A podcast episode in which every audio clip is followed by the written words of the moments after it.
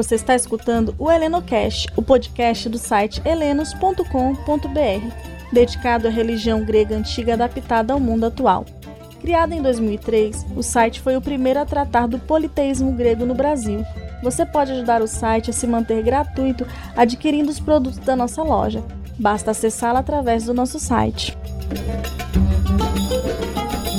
No segundo episódio da quarta temporada da série Deuses, vamos falar de Hélio, Selene e Atlas, na mitologia, na psicologia e na religião. Agora seguimos com a Alexandra, a fundadora do site. É com você, Alex. Heretelenos. Hélio é o deus titã do sol, guardião dos juramentos e deus da visão.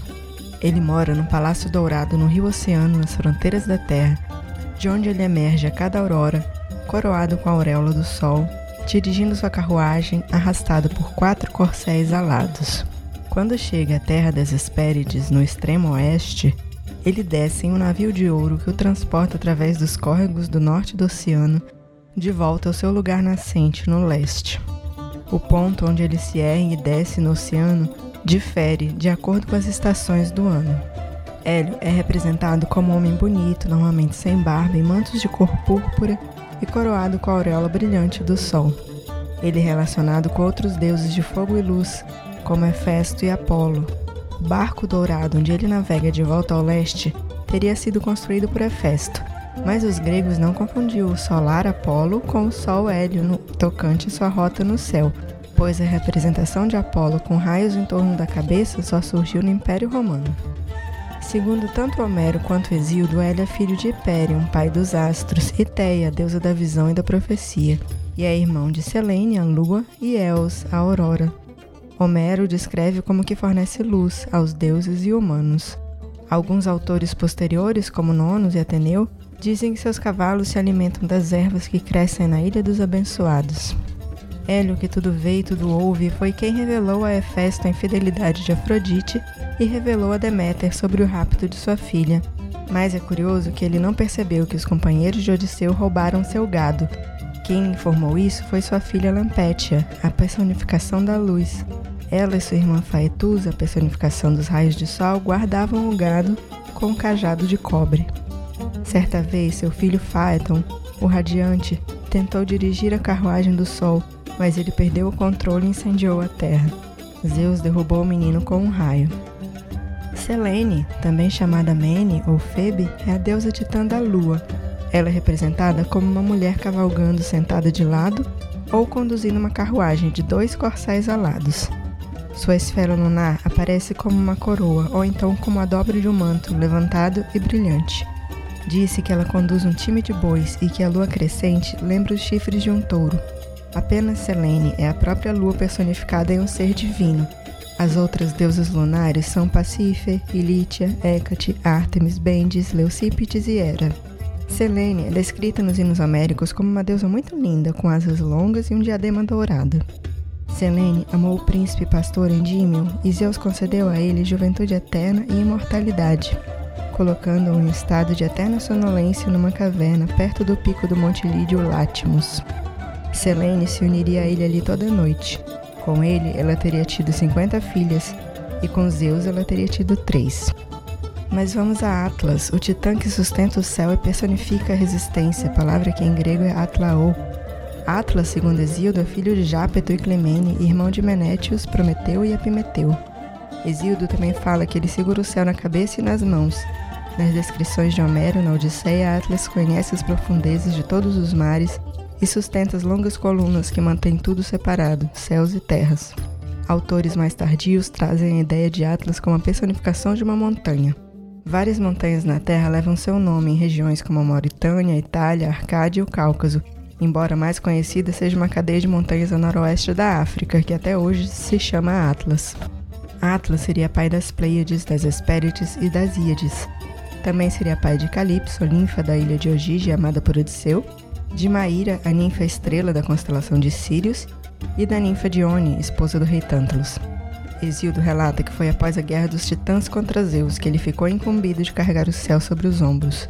Muitos autores dizem que ele foi designado como guardião dos pilares que sustentam a terra e o céu em separado, e o descrevem como tendo um grande conhecimento do curso das estrelas, e o primeiro a ensinar os homens que a terra tinha a forma de um globo.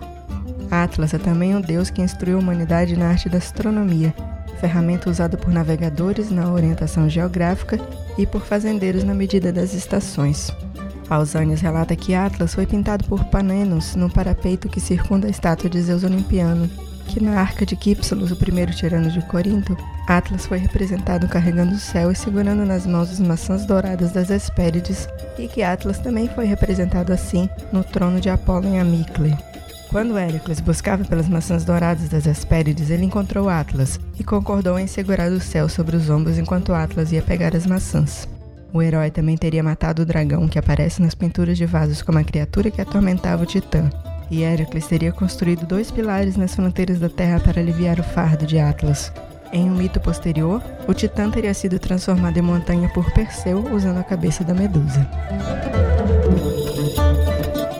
Com relação à psicologia, uma pessoa com a energia de Hélio, que tudo vê e tudo ouve, é dotada de grande conhecimento, com uma visão aguçada que se mantém em atividade diária, com senso de responsabilidade, com bastante energia e disposição, alguém que não se cansa.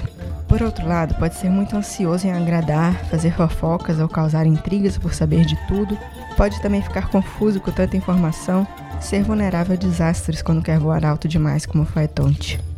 Uma boa terapia é meditar e relaxar para aliviar todo esse fogo, procurar acordar cedo, contemplar também o pôr do sol, velejar, cavalgar, e exercer bem a paternidade. Já a energia de Selene, mais oculta, faz a gente se atrair por pessoas mais jovens, que são as únicas que conseguem fazer ela se abrir. Mas quando consegue isso, a pessoa tem a seu lado uma grande mãe. Pessoas de Selene também são muito belas, suaves, discretas, observadoras, charmosas, fascinantes, férteis, que nos acalmam e nos fazem bem. Por outro lado, podem ser ingênuas, tímidas, serem de lua ou de fases, gostarem da sedução e da embriaguez noturnas. Uma boa terapia é cavalgar, se envolver com atividades que exijam bastante observação e cuidado e fazer passeios noturnos. Atlas é um grande protetor, forte, de ombros largos e estável, mas as pessoas o sobrecarregam com os problemas delas, e isso pode ser um fardo, aceitando responsabilidades cada vez mais pesadas e afetando sua saúde. Ele é aquele líder que precisa aprender a delegar responsabilidades em vez de carregar o mundo nos ombros. Se não fizer isso logo, pode acabar se rebelando e se enfurecendo, afinal é um titã. Equilibrando essas questões, pode ser excelente administrador e governante, ensinando sobre os movimentos sazonais e conduzindo sua equipe a navegar no caminho certo. Uma boa terapia para essa energia são atividades no mar, incluindo mergulho. Ok, e na religião? A ilha de Trinácia, na Sicília, era sagrada a Hélio e era onde ele mantinha seu gado de bois e ovelhas, cada um com 350 cabeças. Ele também tinha rebanhos na ilha de Eritéia e em outros lugares onde Hélio era cultuado. Os descendentes de Hélio são muito numerosos, recebiam epítetos relacionados ao fato de ele ser o Sol. Templos a Hélio existiam em Apolônia, Hermione, Corinto, Argos, Trizene, e sua representação mais famosa é o Colosso de Rhodes, que teria 32 metros de altura e foi derrubado por um terremoto sendo que a população recebeu a mensagem de um oráculo de que não deveria reerguê-lo, segundo Píndaro. Os animais de Hélio são carneiros brancos, cavalos brancos, javalis, touros, cabras, cordeiros e galos. Sua oferta mais comum é o mel. Hélio foi representado com sua carruagem no pedestal do Zeus Olimpiano e várias estátuas a ele são mencionadas por Pausanias. Sua planta é o heliotrópio. Seu incenso, o de olíbano. Seu símbolo, a auréola ou coroa solar. Selene foi representada no pedestal do trono de Zeus em Olímpia, montada em um cavalo ou uma mula, e havia uma estátua a ela com dois chifres na cidade de Elis, segundo Pausanias.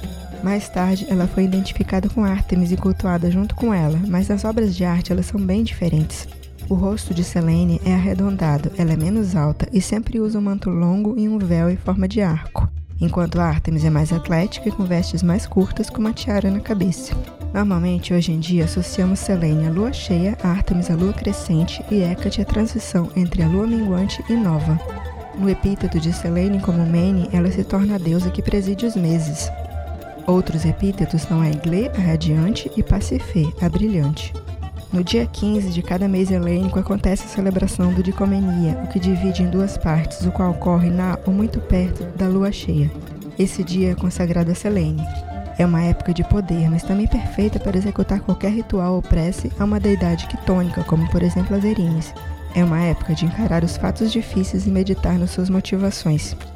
Seus juramentos têm uma força extra nesse dia. Cuidado para não quebrar suas promessas nem faltar com a palavra.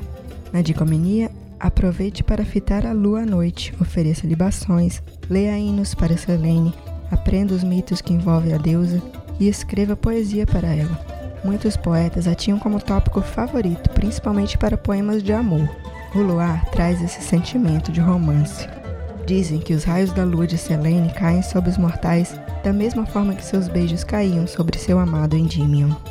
Atlas tinha o epíteto de Telamon, aquele que suporta o céu. No mais, não há muitos relatos de culto a ele, mas pode-se de forma moderna considerá-lo nos seus estudos da astrologia. Essa foi a deidade desse episódio da série o nosso podcast será quinzenal, nas quartas-feiras, que é tradicionalmente o dia de Hermes, deus da comunicação. Compartilhe a Lenocast com seus amigos, curtam e sigam a gente para poder acompanhar os episódios. Vocês podem nos encontrar nas redes sociais do site, no Facebook, Instagram e Twitter, HelenosBR. Irene, paz a todos e até o próximo episódio.